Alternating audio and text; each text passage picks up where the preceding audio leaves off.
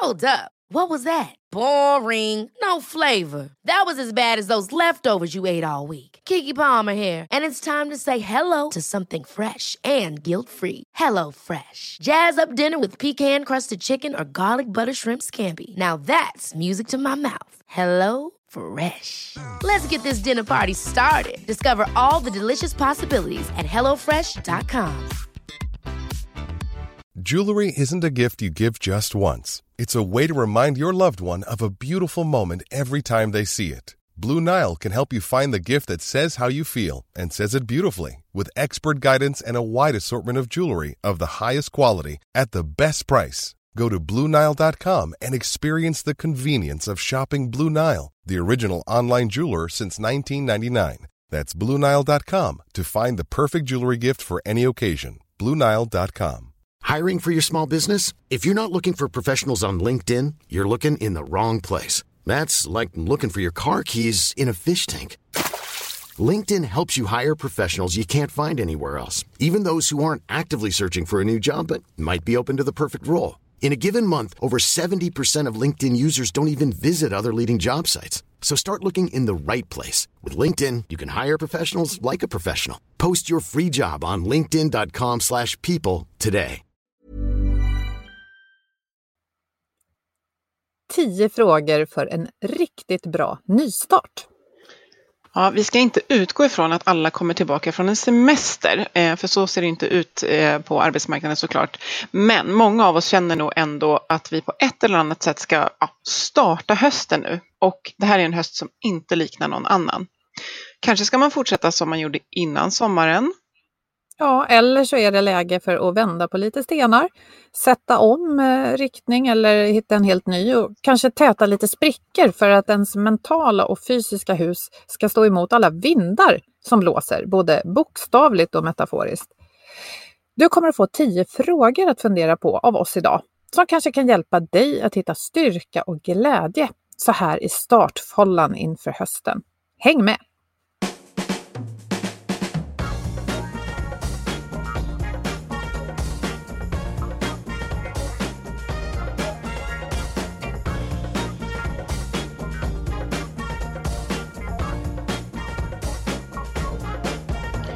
Du lyssnar på Health for Wealth, en podd om hälsa på jobbet. Trots att vi får det bättre och bättre så mår många av oss bara sämre. Och så kan det ju inte fortsätta. Därför tar vi reda på hur företag och organisationer kan bygga långsiktig hälsa och lönsamhet. Och börjar vi på jobbet sprider det sig ofta även till resten av livet. Vi är Ann-Sofie Forsmark. Jag driver företaget Oxy Group. Och Boel Stier, copywriter och kommunikationskonsult. Lyssna på oss så får du nya insikter varje vecka. För dig som är chef, ledare, jobbar med HR eller medarbetare. Ja, Boel, vi är ju igång igen efter sommaren. Det känns jätteroligt, även om det är extremt varmt ute just idag. Eh, och jag, när jag tänkte på den här stunden och såg fram emot den så såg jag ju framför mig hur vi skulle sitta i Agnetes studio, men det gör vi inte. Jag ser inte några slipsar, jag ser krokar med ankor idag. Eh, så Ja, här jag- sitter vi igen. Jag är fortfarande i garderoben och som du säger är det ganska varmt. Och när vi tog en paus alldeles nyss, för vi spelade in ett annat avsnitt nu, så, så sa jag till min dotter att jag längtar tills jag får sitta i studion hos Agneta igen. Ja. Men det är ju så himla härligt att vi faktiskt kan köra den här vägen. Ja, men det är ju det där som vi ständigt återkommer till i och med corona. Att, eh, det finns mycket saker som vi, vi får liksom vända saker till det positiva. Men har du haft en bra sommar? Det har jag. Den blev inte alls som det var tänkt. Och, eh, och det blev faktiskt bara bra. är det korta svaret. Ja, Jag har sett bilder på dig i luften. ja jag Mm. hoppade fallskärm igen efter fyra års paus och det var jättehärligt. Eh, jag och sporten behövde en, en liten paus, men nu är jag nykär. Ja, jag tänkte precis säga, om inte du hade sagt det själv, att det ser ut som en nykär liksom, relation igen. Ja. Eh, nej, men Och det är då? samma Du här, att, att inte sommaren har varit ja, som vanligt. Eller som, den, som man tänkte den i alla fall, när man planerade den i, tidigt i våras kanske. Nej, men för du brukar vara mycket här på hemmaplan och vara ute i fjällvärlden. Eh, men till exempel Almedalen var ju något som du hade tänkt och det blev inte. Ja, Nej men precis, att jag tänkte på det här, de här hashtaggen svemester och hemester. Och jag sa till min man att ja, men så har vi det ju alltid, men det är klart att vi har förändrat lite hur vi har, har liksom umgåtts och rest runt och så. Men eh, jag, jag lyssnade på en annan podd när de reflekterade över att det, eh, de hade haft lite svårare att Ehm, vara lediga. Det var lättare att glida in och ur jobbet och så har jag också känt den här sommaren att jag har eh, småjobbat lite här och var fast varit när jag väl har varit ledig har jag känt mig väldigt ledig och sen lyckades jag avsluta min sommar med att vara alldeles för mig själv i, i fem dygn och eh, min första resa till Sarek. Och jag tror att det eh, det gjorde väldigt mycket om man tittar på liksom så att få den här ledighetskänslan och verkligen komma tillbaka. Så att jag känner mig väldigt taggad inför den här hösten, även om det är eh, eh det, det, det, är orosmoment och det är sådär. Och det är precis det som vi ska försöka liksom prata om lite idag. Och som, som sagt, som vi sa i början, inte ge massa svar utan kanske hjälpa till med, med frågor. Mm, mm. För det är mycket i rörelse nu och lite som när jag tittar tillbaka på min sommar så har väldigt mycket blivit oväntat bra och kanske bättre än, än vad det hade blivit annars. Men eh, hur blir det nu framöver? Eh, det kanske tar emot lite det här med om, eh, omstarten för pandemin, ja, men det är ju inte bara roligt. Nej. Vad tycker du känns eh, värst, om man säger, alltså bortsett från risk, risk för sjukdom och, och faktiskt ja, men, sådana allvarliga saker, om man tänker påverkan på eh, arbetslivet och socialt så? Eh, nej men jag kan bli väldigt, väldigt trött när det blir många sådana digitala möten. Jag känner mig liksom som att jag kokar lite grann och så är trött på att se mina kollegor som platta bilder. Eh, jag längtar efter att träffas, att kunna lägga en hand på varandra, liksom att skratta i korridoren sådär lite. Vi har inga korridorer på min arbetsplats, men, ja, men du vet det här där man småsnackar lite, mm. det som bara råkar bli. Ja. Det saknar jag mycket. Mm. Det, vad saknar du? Nej men eh, det är eh, faktiskt det också. Just att, att det här att, men vet du vad, det här blir mycket bättre om vi ses. Nu gör vi det. Eh, och, och i vissa fall så, så går ju det att lösa. Men, men det är precis det där. Och det där reflekteras ganska mycket i en studie som jag vet att Ipsos och sen publicerades i DN som just handlar om att ja, men vi saknar att ses. Eh, och det blir ju samma sak där, att det kanske vi då inte kan på samma sätt, men kan vi vända det till att det var en ganska fin insikt ändå, att vi faktiskt liksom saknar varandra. Och jag tänker också på det där att Eh, jag, både du och jag tror jag, vi har ju alltid liksom älskat våra jobb och, och känt inspiration för dem. Men, och då tycker man att det kanske känns konstigt att det tar emot att sätta igång. Men jag tycker ju mitt jobb är roligt, varför, varför tar det emot? Men jag tror att det är inget konstigt, för vad skulle ledighet och sommar vara om man liksom inte uppskattade det och, och liksom var så här, ja gud vad jag längtar till 17 augusti när det drar igång igen, utan att det är helt okej. Okay. Det betyder inte att man är på fel jobb, utan det är helt normalt att det känns lite trögt att starta upp. Och jag tror också att kan man sätta ord på den känslan med kollegor och alla kan säga att ja, men jag känner faktiskt lite likadant, så var gud vad skönt. Och då känns det faktiskt kanske lättare att komma igång. Ja, men det tror jag. Så att det, det är mycket vi har i tankarna tror jag alla som, som inleder arbetshösten här nu och vi kan inte ge er alla svar men vi tänkte ge några viktiga frågor som det är, kan vara bra att åtminstone söka svaret på. Eh, och de svaren kan ju vara samma som före sommaren eller så har de förändrats. Eh, och får de nya svar, ja då behöver vi ju förändra våra beteenden. Och där ska jag passa på att tipsa hur man förändrar beteenden. Det har vi poddat om med Leif Andersson i avsnitt 135. Så det kan du gärna lyssna på ifall du är sugen på det ämnet. Mm. Precis, och, och som sagt just att eh, vissa frågor eh, får nya svar och då vill vi liksom ge kraft. Och jag tänker att om man, man bara reflekterar över en sak så kanske det är just det här att Eh, vad är det som inte liksom har känts bra och hur ska jag förhindra att jag sugs in i de vanorna igen? För där har man verkligen en chans när vardagen startar på nytt. För vi, vi får hjälp av, eh, av den här typen av förändring eh, som sker i vardagen när vi börjar jobba igen. Och man ska verkligen använda den till att börja bygga nya, liksom trampa upp nya stigar. Eh, antingen om det är i huvudet eller liksom rent beteende, beteendemässigt. Så det är lite det som det här liksom syftar till. Eh, och frågorna syftar framförallt då till, eh, till yrkeslivet, men vi kommer även in lite på eh, personen som individ som faktiskt går till jobbet. Och eh, om man är uppmärksam och gillar KASAM så kommer man känna igen att de här frågorna, eh, de tar ganska mycket avstamp i KASAM-modellen som alltså handlar om att känna alltså meningsfullhet och driv och tydlighet och, och kompetens, eh, alltså begriplighet och sen hanterbarhet. Alltså hur ska jag faktiskt klara av det här som jag vill och vet. Så första frågan, mm. det är att kanske, och det kan ju känna jättefluffigt att gå tillbaka till, men det är jätteviktigt. Vad är, vad är syftet med min roll? Den kan ju ha förändrats, eh, inte bara på grund av corona, men vad är det jag, vad är det jag gör i min roll på, på jobbet? Vad är det det ska leda till?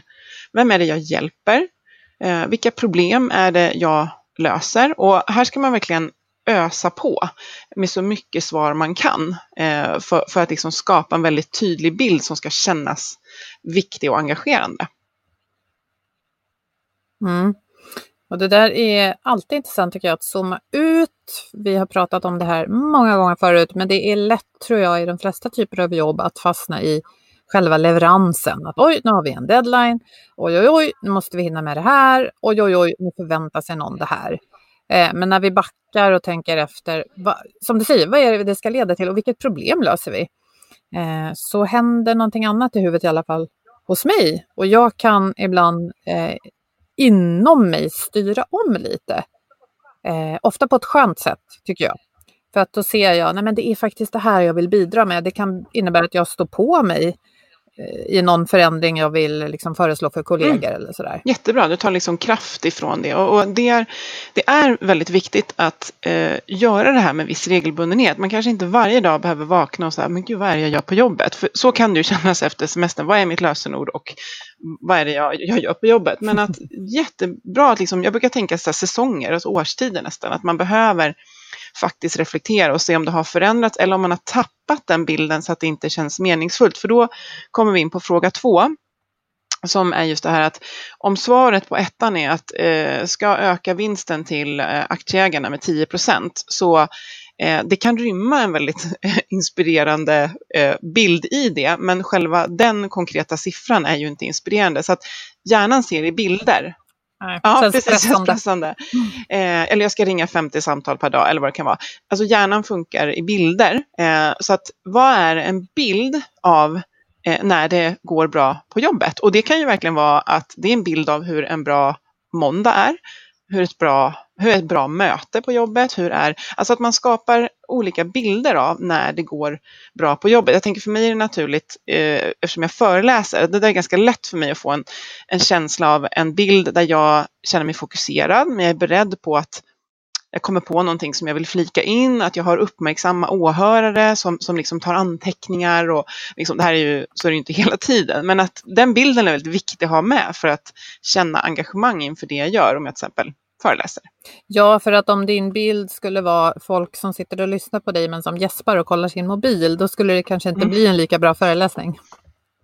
Nej, Precis, så att eh, vi, hjärnan är inte så bra på liksom, siffror och så, utan en, en känsla, bilder, att liksom Eh, och det här kommer vi ju lätt att ta med oss liksom från, från idrotten, att just den här eh, kraften i visualisering och inte tänka att äsch, det, jag är inte Usain Bolt, det har inget liksom, med mig att göra, utan det är superviktigt, vad man än jobbar med, att få liksom, en bild av när det går bra som man vill, vill sträva mot. Och intressant den bilden eh. som du målade upp där, eh, även hos mig blir den bilden någonting i interaktion med andra.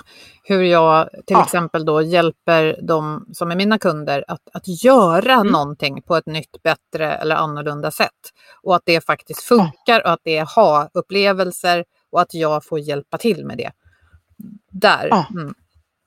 Ja, men till exempel om man sitter i en, till exempel en kundtjänst och så ringer någon och man hjälper dem med problem och bara så här, nu lägger man inte på den här eh, luren med den krulliga sladden längre, men liksom att de lägger på och bara, gud, där, där fick jag hjälp, nu löste det sig. Så. Ja. Alltså vad, vad, man än gör, stort och smått, så, så skapar de här bilderna. Mm. Eh, och de här två frågorna, alltså vad är det liksom det syftar till, det jag gör och liksom hur ser det ut och känns då? Då blir det också intressant, vad är det då jag ska uppnå den närmsta tiden? Alltså vad är det jag ska sätta igång med nu? Och den här tror jag är superviktig just när det känns som att man kanske har en jättelång to-do-lista, man ser hela hösten framför sig och så bara, men hur sjutton ska, vad ska jag börja med? Det här är ju Mount Everest. Eh, och då behöver man bryta ner och här kan man ju behöva, eh, eller tror jag ganska ofta, ta hjälp av antingen sin chef men också sina kollegor. Man stämmer av och liksom eh, och så. Men att vad är det jag behöver uppnå den närmsta tiden och göra en väldigt tydlig eh, bild och plan för det. Mm. Jättebra. Jag tänker på eh, David Stjärnholm, eh, vår mm. struktör som vi har med i ett avsnitt. Eh, han pratar om struktur i vardagen och, och eh, han kom ju med en sån här liten nyckelgrej som jag tyckte var väldigt bra. När någonting känns stort och motigt, alltså en arbetsuppgift, då kan man mm. istället bestämma vad man ska börja med. Ja. Eh, börja skriva eh, dina tankar om rapporten som kommer att ta dig tre månader att författa. Exakt. Mm. Mm. Jättebra, verkligen bryta ner att så här, jag ska precis stå och eh, leda en workshop om två veckor, eller som du säger den här rapporten, liksom att, och då kommer man tillbaka till syftet. Så precis, bryt ner och, och ge det den tiden, för det, det kommer spara tid att sätta igång. Och sen blir fjärde frågan blir då eh, just att om jag har suttit på egen kammare och skapat den här prioriteringsplanen för, säg september, eh, vet min chef och mina kollegor som jag jobbar med om det här? Alltså delar de den här bilden eller hur ser deras prioriteringar ut? För att det blir väldigt tokigt att sätta igång och sen kanske det finns en förväntan på att man ska göra någonting annat och då behöver man ju ha en dialog kring det och det kan ju hända att min prioritering vinner inom citationstecken man ska säga. Men eh, oftast behöver man ju stämma av de här prioriteringarna med andra människor och det, det gäller ju även om man är egenföretagare och jobbar utifrån sig själv. Då är det oftast kunder och andra som man behöver stämma av. Eh, alltså delar vi bilden av vad jag sitter och prioriterar? För det blir också lättare då om du och jag till exempel ska ha ett möte och så säger jag så här, fast vet du, jag, jag behöver jobba med det här nu och du bara, just det, det har ju vi stämt av. Ja, men då tar vi det, tar vi det mm. sen. Absolut, och det behöver inte vara exakt äh, samma bild i huvudet på alla, men att man har förståelse för de andras och att de samspelar. Det ja. behöver ju funka. Ja, men lite, så man, har, man säger så här, hörni, jag, jag har gjort den här prioriteringen nu närmsta veckan, kommer fokusera på det här. Eh, och bara få höra de andra så här, ah, toppen, eller så här, nej men gud, det här är jätteviktigt, har du, har du vägt in det? Och så för man en dialog. Det här är också att spara tid, tror jag, på lång sikt, så att man inte sätter igång.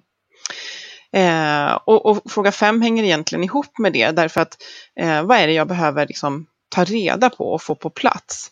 Eh, och som sagt eh, ramar och förväntningar för det jag ska göra. För det är bara för att vi har bestämt att jag ska leverera en rapport till dig eller ta fram ett förslag eh, så behöver jag ju stämma av med dig vilka förväntningar på eh, vad den rapporten är. Är det en jätteomfattande tre timmars dragning eller är det liksom någonting kortare, om det nu är rapporter till exempel. Vad, vad och när och hur ska saker göras?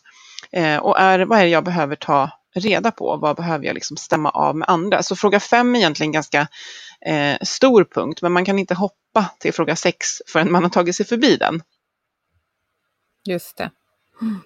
Nej, och det vet vi också om beteendeförändringar och beteenden överlag. Att, eh, jag tror till och med Leif Andersson som vi intervjuade där, han sa underskatta aldrig andras eh, omedvetna inkompetens. Att vi behöver hjälpa varandra att se luckor som vi behöver fylla på för att klara och leverera grejer tillsammans. Men precis, för det är ju de här eh, antaganden som vi gör, att ja men det där är ju självklart. Det är ju precis där ofta det uppstår missförstånd. Eh, och det, det, är ju liksom, i, i vissa yrken är det ju rent livsfarligt, i vissa andra fall så blir det bara, eller inte bara, det kan leda till konflikter och missförstånd. Och igen att man har lagt tid på någonting som eh, kanske någon annan gör. Och då kommer vi tillbaka till det här, och många av oss jobbar på olika håll så ser ju inte jag på samma sätt kanske om jag springer på dig vid kaffet och frågar vad håller du på med och så berättar du det. Och jag bara, men det där behövs inte eller det där gör vi inte eller ja, vad det nu kan vara. Eh, och sen kan det ju vara då att man har målat upp en fantastisk bild av eh, vad man ska verka för, vad man ska göra, vad man ska prioritera de närmsta veckorna. Och sen tror jag att eh, punkt nummer sex, eller fråga sex, den tror jag att vi ganska många blir varse om på ett eller annat sätt. Och det är ju att vi är väldigt överoptimistiska med hur mycket tid vi har till förfogande. Eh, och vi överbudgeterar. Det är ungefär som att vi tror ibland att vi har 40 timmar eh, inte bara i veckan utan per dygn ibland när vi prioriterar in hur mycket vi ska hinna göra. Så fråga 6 är jätteviktig, att om det är det här jag eh, siktar mot, alltså hur mycket tid har jag faktiskt den här veckan? Eh, jag kanske har liksom inskolning på förskola eller jag har eh, faktiskt har någon typ av resväg eller eh, det är någonting annat, någon typ av admin som jag ska göra som jag bara glömt att räkna in att det också tar några timmar. Mm. Eh, och att eh, här kommer man ju in på kanske hela dygnet. Eh, och man kanske säger, ja men i höst ska jag ta hand om min hälsa och min motion och min sömn. Ja, då kan du ju inte liksom jobba 17 timmar per dygn och, och liksom ta hand om livet och sen finns det bara då eh, liksom sju kvar till att göra allt annat, utan eh, man behöver ganska hårt och konkret faktiskt lägga in, alltså göra en typ av timbudget tycker jag är väldigt, synd, eh, är väldigt viktigt att göra, alltså över veckan. Att okej, okay, jag behöver sova sju och en halv timme. Jag har ju sagt att jag ska motionera en timme per dag. Eh, jag har bestämt att jag skulle vilja laga middag och sitta med familjen och äta till exempel. Och jag ska fortsätta träffa mina vänner en gång i veckan. Eh, om jobbet hela tiden kör över de här bitarna så blir ju inte det eh, hållbart. Så hur mycket tid finns ja. faktiskt? Mm. Ja, det är eh, nykter bild på verkligheten och det är bra. För mig är det där ett livslångt lärande. Jag vill alltid hoppas och tro att det finns mer tid än vad det gör, men eh, man lär sig med tiden tycker jag. Ja, ja, men det är ju det och det är precis som du säger att det här, eh, du kommer alltid alltid att behöva prioritera. Så att det här går inte att lämna åt att det sköter sig själv, utan eh, om man sitter och utgår från sin kalender på jobbet så är det nog bra att lägga in de här andra sakerna där också så att man faktiskt illustrerar hur mycket tid de tar. För vissa saker vet man ju, man, man kan uppskatta att det tar en timme och så kanske det tar två, men Alltså det är precis så som budgetar funkar, att det, i alla fall, finns det i alla fall med så har man det i åtanke. Eh, så jag ja. kan inte nog eh, liksom, understryka hur viktigt det här är att faktiskt kartlägga hur mycket, saker, hur mycket tid olika saker tar och hur mycket tid man tycker att de ska få ta. Mm. Och det leder oss in på fråga nummer sju va? Ja, precis. Eh, och då om man har börjat med då att liksom timprioritera sitt jobb eh, så blir det här, vad är det jag tycker är viktigt för mig och de jag bryr mig om? För det tycker jag också är väldigt relevant att man man utgår från vad som är viktigt för sina andra. Det kan bli ganska jobbigt. Jag eh, frågade min 11-åring igår eh, inför den här hösten, först liksom vad hon tycker ska bli roligt och sådär. Men så frågade jag också henne vad hon tyckte att eh, jag skulle förändra i hur jag är som förälder mot henne. Jag har ju alltid haft upplevelsen av att jag inte, alltså jag jobbar mycket men jag tycker att jag liksom löser det på ett sätt så att det liksom inte märks. Men eh, ibland är det så att jag hämtar tidigt vilket gör att jag får sitta och jobba på kvällen och hon har börjat vara uppe senare vilket gör att hon märker att jag eh, kanske liksom börjar jobba på kvällen och hon ligger och läser. Så då sa hon att jag tycker inte att du ska jobba på kvällarna och jag tänkte wow, det här, det här var nytt. Det här är första gången mm. det här kommer. Eh, och då behöver vi ha en dialog för hon är viktig för mig och hennes åsikter är viktiga för mig. Och om hon tycker att Eh, och jag jobbar absolut inte varje kväll, men då behöver vi ha en dialog kring det. Samma som om min man tyckte att jag tycker inte det är kul när du sitter och jobbar på kvällarna. Okej, okay, då behöver vi liksom prata mm. om det. Eh, så vad är det jag tycker är viktigt? Och det här är ju ofta sånt som bubblar upp under sommaren, att man längtar efter att ha mer tid till ett fritidsintresse till exempel.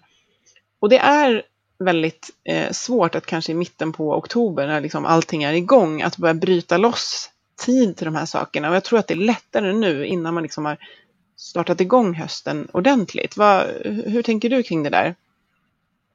Men det är ganska lika tycker jag. Det är det här å ena sidan familj och tid med barnen och mannen och även eh, vänner då som är en, an, en annan så privat del. Mm. Eh, som behöver balanseras mot att jobba och ha utveckling på jobbet utan att jobbet så att säga, tar över. Och sen där har jag också att, att vara aktiv, alltså jag dansar, jag hoppar fallskärm, eh, gör sådana saker. Mm. Det behöver jag också ha in. Ja. Och alla behöver vara där, det behöver vara balans. Mm. Och jag tänker att eh, det här med jobba på kvällen, det låter kanske inte så optimalt, men om det är det som gör det möjligt för dig att hämta tidigt ja. eh, på skolan, Exakt. då kanske det bara är så att det behöver förklaras mm. för, för din dotter. Så att hon ser hur det hänger ihop. Eftersom vi har ju inte oändligt med Exakt. tid. Föräldrar kommer ju alltid att jobba. Så, um, så det handlar väl om att inte vara i en drömvärld men att också prata med varandra och säga att men jag gör så här för att jag, då löser jag det här problemet. Vad tycker du om mm. det? För det kanske är så att hon skulle säga, ja men hämta mig en timme senare ja, då. Precis. Ja, inte vet jag. Det var lite ja. så jag kände. Jag bara, men herregud, jag har inte hämtat dig senare än klockan fyra mer än kanske tre, fyra gånger på tio år. Och, så, och just då när vi hade mm. dialogen så hade jag också sett till att jag var ledig så vi kunde åka och bada. Och jag var så här, så där handlar det kanske mer om att förtydliga, okej okay, men då gör vi så här att liksom en eh, vardagskväll i veckan är bara din och min och då är det ingen jobb. Men, men för att jag ska kunna göra de här grejerna mer på eftermiddagen så kräver det att jag puttar eh, lite grejer till kvällen när Mm. ni ändå liksom läser och håller på med annat. Så att, ja, dialog, igen, dialog och kommunikation. Men att ta den tiden och, och prata om det och, och sen stötta varandra som familj men även vänner. Eh, att, men du sa ju att vi, du ville prioritera att vi gör det här. Liksom. Hur, ja, så. Eh, men jag gillar att faktiskt, eh, ibland tänker jag så här, usch jag ska inte lägga privata saker i min jobbkalender. Men eh, det kommer från samma, samma tidskälla som jobbet. Så att ibland kan jag känna att jag vill nog se det där bara för att se om det håller den här veckan eller om jag har, eh, som kanske både du och jag och många andra gör, överbudgeterat lite aktiviteter kontra tillgänglig tid. Mm. mm. Ja, men så där gör jag. jag har, eh, på datorn så ser jag kalendrar, eh, kalender för jobb och privat på två olika platser i olika vyer. Men i mobilen har jag båda. Så då kan jag välja, för jag vill inte alltid se Smart. allt. Ja, du, du kan ju alltid mer teknik än vad jag kan, men det där lät ju inte Nej. dumt. Men jag kan färgkoda kanske, kan jag göra i min samma kalender då. Ja, exakt. Ja, exakt. mm, Mm. Grönt, ja. Eh, precis. Och sen så också det som egentligen är liksom ett helt kapitel i sig, men det är just det att, eh, att i och med att många av oss då, och som sagt vi drar inte alla över en kam för att många kan inte jobba hemma, men många av oss gör det och även om man inte gör det, att man faktiskt fysiskt går till och från ett jobb, så kanske vi eh, inte har rutiner för att alltså, aktivt släppa jobbet. Det här tror jag att vi har eh, poddat om. Jag vet i alla fall att jag har skrivit om det på motivation.se. Alltså det här med psykologisk frånkoppling. Att Absolut, vi har faktiskt ha- om det. vi sa, ja precis, att ha rutiner för att släppa jobbet. Eh, att, att inte underskatta det, att det faktiskt hjälper oss både att prestera på jobbet men att också vara ledig. Alltså hur säkerställer jag att jag har rutiner för att släppa jobbet på ett bra sätt? Och det där, jag måste bara skjuta in, det är ju jätteutmanande för många idag när man kanske sitter med mannen kring ett köksbord. Båda jobbar Mm. hemifrån. Eh, kanske lite äldre barn som själva kommer hem från skolan eh, tidigt på eftermiddagen och det börjar hända grejer i köket och man börjar tänka på att man ska laga mat. Alltså Mm. hur, hur drar man någon slags gränser i den här Mm. verkligheten mellan det ena och det andra så att det faktiskt funkar? För vi behöver ju Exakt. kunna fokusera på en sak i taget. Precis, och att hur man drar de där gränserna, det behöver man hitta individuellt. Men att man gör det, alltså gör du det i huvudet eller gör du det rent fysiskt, det spelar ingen roll. Men att du gör det, verkligen skapa, skapa rutiner för det. Eh, och eh, sen nian också, att nu har vi inte pratat om, om eh, liksom, den fysiska hälsan så mycket, men att, eh, och det här är ju också liksom ett eget ämne i sig, men att visst kan man ha det som fritidsintresse att eh, nörda ner sig i kost, motion och sömn och så vidare, men eh, under perioder i livet då kanske man behöver fokusera på annat och då vill man gärna att det där ska bara funka. Eh, att man ska kunna liksom, sova bra, man ska ha, utan att behöva tänka för mycket, ha rutiner för att få i sig bra mat. Eh, och man ska ha rutiner för att, liksom, när man, ja, om man har en sån då, titta på sin stegräknare på kvällen, så ser man att eh, utan att man behöver anstränga sig för mycket så får man till den hälsofrämjande motionen. Det ska man ha rutiner för som sitter på ett så bra sätt att man inte behöver använda massa hjärnkraft och massa motivation till det varje vecka. Och det här är ju inget man kanske då löser på en vecka om man inte har det. Men hur säkerställer jag och hur bygger jag upp vanor som stöttar motion, mat och sömn? Och känns det omfattande och mycket så kan man ha tröst i att till exempel att öka sin motionsnivå eh, om den är låg. Det hjälper också att sova bra och det hjälper också liksom hur vi ja, tar upp mat och vår liksom ämnesomsättning. Så att de hänger ofta ihop och hjälper man den ena biten så hjälper ofta de andra. Men eh, hur hittar jag enkla vanor och rutiner för eh, motion, käka bra och att jag försöker sova samma timmar varje natt hela veckan så mycket det går. Absolut, och där har jag märkt med det här hemmajobbandet att jag behöver ta mig ut en gång per dag. Eh, Mm. För annars riskerar jag att vara inne hela dagen om inte jag har någon, någonting jag gör på kvällen. Mm. Eh, och där borde jag egentligen, jag har inte riktigt gjort det, men där borde jag egentligen i vanliga fall kanske jag lägger en halvtimme på min lunch mitt på dagen. Att Mm. faktiskt liksom gå till köket, göra i ordning den och äta den. Men där skulle jag behöva nästan lägga i kalendern att nej, men det är en timme för lunch och en, en halvtimme av den timmen är en promenad. Ja. Och liksom utmana sig själv. Kan liksom, många tänker kanske att jag har perfekt koll på det här, men jag har liksom hela tiden tänkt att ja, jag kan ju inte eh, sticka ut och träna mitt på dagen för att det, det funkar inte. Det fun jag, jag har inte bra energi då. Och sen till exempel idag så är det så att enda sättet för mig att eh, få till en sån här flå, ett flåsigt pass någon av de här dagarna, det är idag på eftermiddagen. Och nu har du och jag poddat den här förmiddagen och jag tror att min hjärna behöver en break från skärmen. Eh, så då får jag utmana mig själv. Men vad är det som säger att jag inte kan göra det klockan 13.30 till 14.30? Och så, mm. Nej, det är ju ingenting. Det är bara jag och mina mentala föreställningar. Nu får du liksom ut med det, Ann-Sofie. Så att, eh, jag tror att vi alla eh, kan behöva liksom våga vända på lite stenar och förutfattade meningar. Så. Mm. Eh, och sen tionde frågan, den är faktiskt eh, en, en hjälp till att ställa rätt frågor till sig själv. Att för att det inte ska bli att man hoppar in i någon typ av torktumlare nu i slutet av augusti och sen ramlar ut i jul igen och undrar vad som hände. Eh, så vilka frågor skulle jag vilja att jag reflekterade över och svarade på eh, varje dag, eh, varje vecka och kanske på månadsbasis. Alltså vad tycker jag är viktigt att jag har koll på och reflekterar över? Och eh, här behöver man liksom hitta sina sina egna. Jag, jag kan ju känna att så här, jag skulle varje dag vilja reflektera över, har jag liksom haft så här, riktigt full 100% närvaro med eh, min man och mina barn? Alltså för mig är det jätteviktigt. Känner jag att så här, nej, det har liksom bara flugit förbi idag, då är det viktigt att jag tar den tiden eller ser till att den blir av imorgon. Eh, och varje vecka så har jag lite så här, men har jag det jag tänkte att jag skulle göra den här veckan, hur, hur blev det? Har jag överbudgeterat eller alltså tidsmässigt då eller så? Så att jag har mina frågor som jag eh, får hjälp av att svara på, för de hjälper mig att navigera och ni kommer att, att kunna skapa era. Och de här kan man ju verkligen lägga in i, i sin kalender. Vad, vad, skulle du liksom reflektera på på mm. veckobasis eller dag eller så?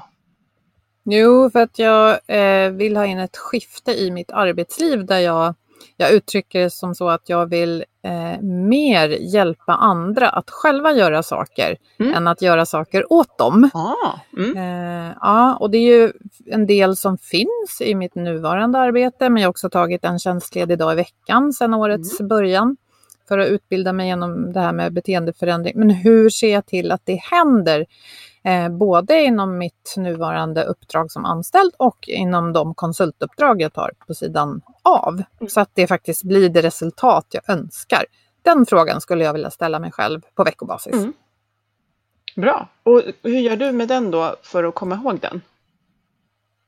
Ja, det var ju en bra fråga. Jag får väl helt enkelt skriva ner den i, i en sån här liten notering. Kanske klistra på skrivbordet eller någonting. Ja. Alltså um, datorskrivbordet tänkte jag då på. Ja. Mm. Precis, ja, men så att man inte, bra. jag tror de är bra för då hjälper man sig själv. Det är lite som, och jag älskar ju att dra på lite fjällvandring hela tiden. Men så här, nu har jag bara knatat på här. Eh, ha, nu har jag gått ner för och jag skulle tydligen upp så nu blir det väldigt jobbigt här när jag måste ta mig upp de här höjdmetrarna igen. Eller eh, vänta nu, nu har jag gått för långt västerut och eh, stopp. Så att jag tror att det här är superviktigt att putta in och det är ingenting som behöver ta jättemycket tid. Eh, men, men det hjälper en att känna att så här, nej men jag, jag är där jag ska vara och jag sikta mot det som jag, som jag vill. Mm. Jag, jag, skriver en sån här not på mitt skrivbord nu, ja, bara för att du sa det. Ja. Mm. Och eh, vi lägger de här eh, tio frågorna i det här avsnittets eh, inlägg på vår, på vår hemsida. Och eh, hoppas att de, eh, det kanske inte är att alla känns relevanta, man kan känna att äsch, de där har jag ju koll på, men att det är någon som verkligen, oh, det där behöver jag behöver jag fundera på. Eh, och vi blir ju förstås jättenyfikna på vilka frågor som ni tycker är viktigt att eh, svara på. Som ni vill ge till er själva eller skicka med till andra. Och vi älskar att höra med, höras mer, framförallt på, på LinkedIn. Mm. Absolut, där finns vi. Följ oss gärna där, eh, våra personliga profiler. Och vi finns även som Health for Wealth. Och eh, ja, en annan sak ni hemskt gärna får hjälpa oss med det är att recensera oss på iTunes, mm. för det hjälper oss att synas för fler lyssnare. Absolut. Och eh, vidare läsning på ämnet också eh, kommer från vår samarbetspartner motivation.se. Eh, och där har de en artikel, det här tyckte jag var så intressant, för vi pratade om det här med hur viktigt det är att släppa jobbet, men lika viktigt för att faktiskt prestera hållbart, det är att man knyter an till jobbet på ett bra sätt. Eh, det är en process Eh, och eh, planera och mentalt stimulera så att man, ja, eller simulera så att man faktiskt, när man faktiskt jobbar så gör man det med rätt, vad ska man säga, eh, rätt ansats. Mm. Och de har en artikel som handlar just om det och det här är också, den är baserad på en, en studie som är gjord som visar på hur viktigt det här är. Ja, för att må bra och prestera bra. Det är precis det som är grunden i vår podd faktiskt. Ja, tack till dig som lyssnar tänker jag. Och tack till eh, Agda Media som har producerat till motivation.se, vår partner. Och vi ser fram emot att höras mer igen om en vecka tills dess i sociala medier. Sköt om er, starta, eh, starta bra den här hösten så hörs vi igen. Ha det bra! Hej då! Hej.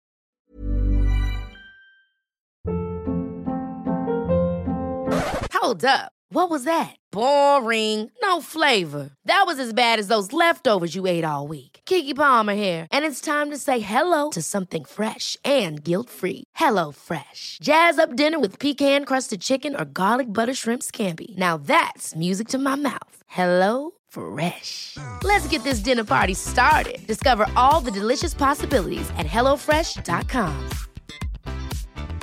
Planning for your next trip? Elevate your travel style with Quince. Quince has all the jet setting essentials you'll want for your next getaway, like European linen, premium luggage options, buttery soft Italian leather bags, and so much more. And is all priced at 50 to 80% less than similar brands. Plus, Quince only works with factories that use safe and ethical manufacturing practices.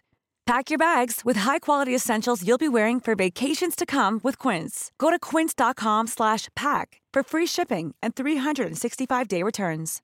Imagine the softest sheets you've ever felt. Now imagine them getting even softer over time. That's what you'll feel with Bowl and Branch's organic cotton sheets. In a recent customer survey, 96% replied that Bowl and Branch sheets get softer with every wash. Start getting your best night's sleep in these sheets that get softer and softer for years to come. Try their sheets with a 30-night guarantee. Plus, get 15% off your first order at bowlandbranch.com. Code BUTTERY. Exclusions apply. See site for details.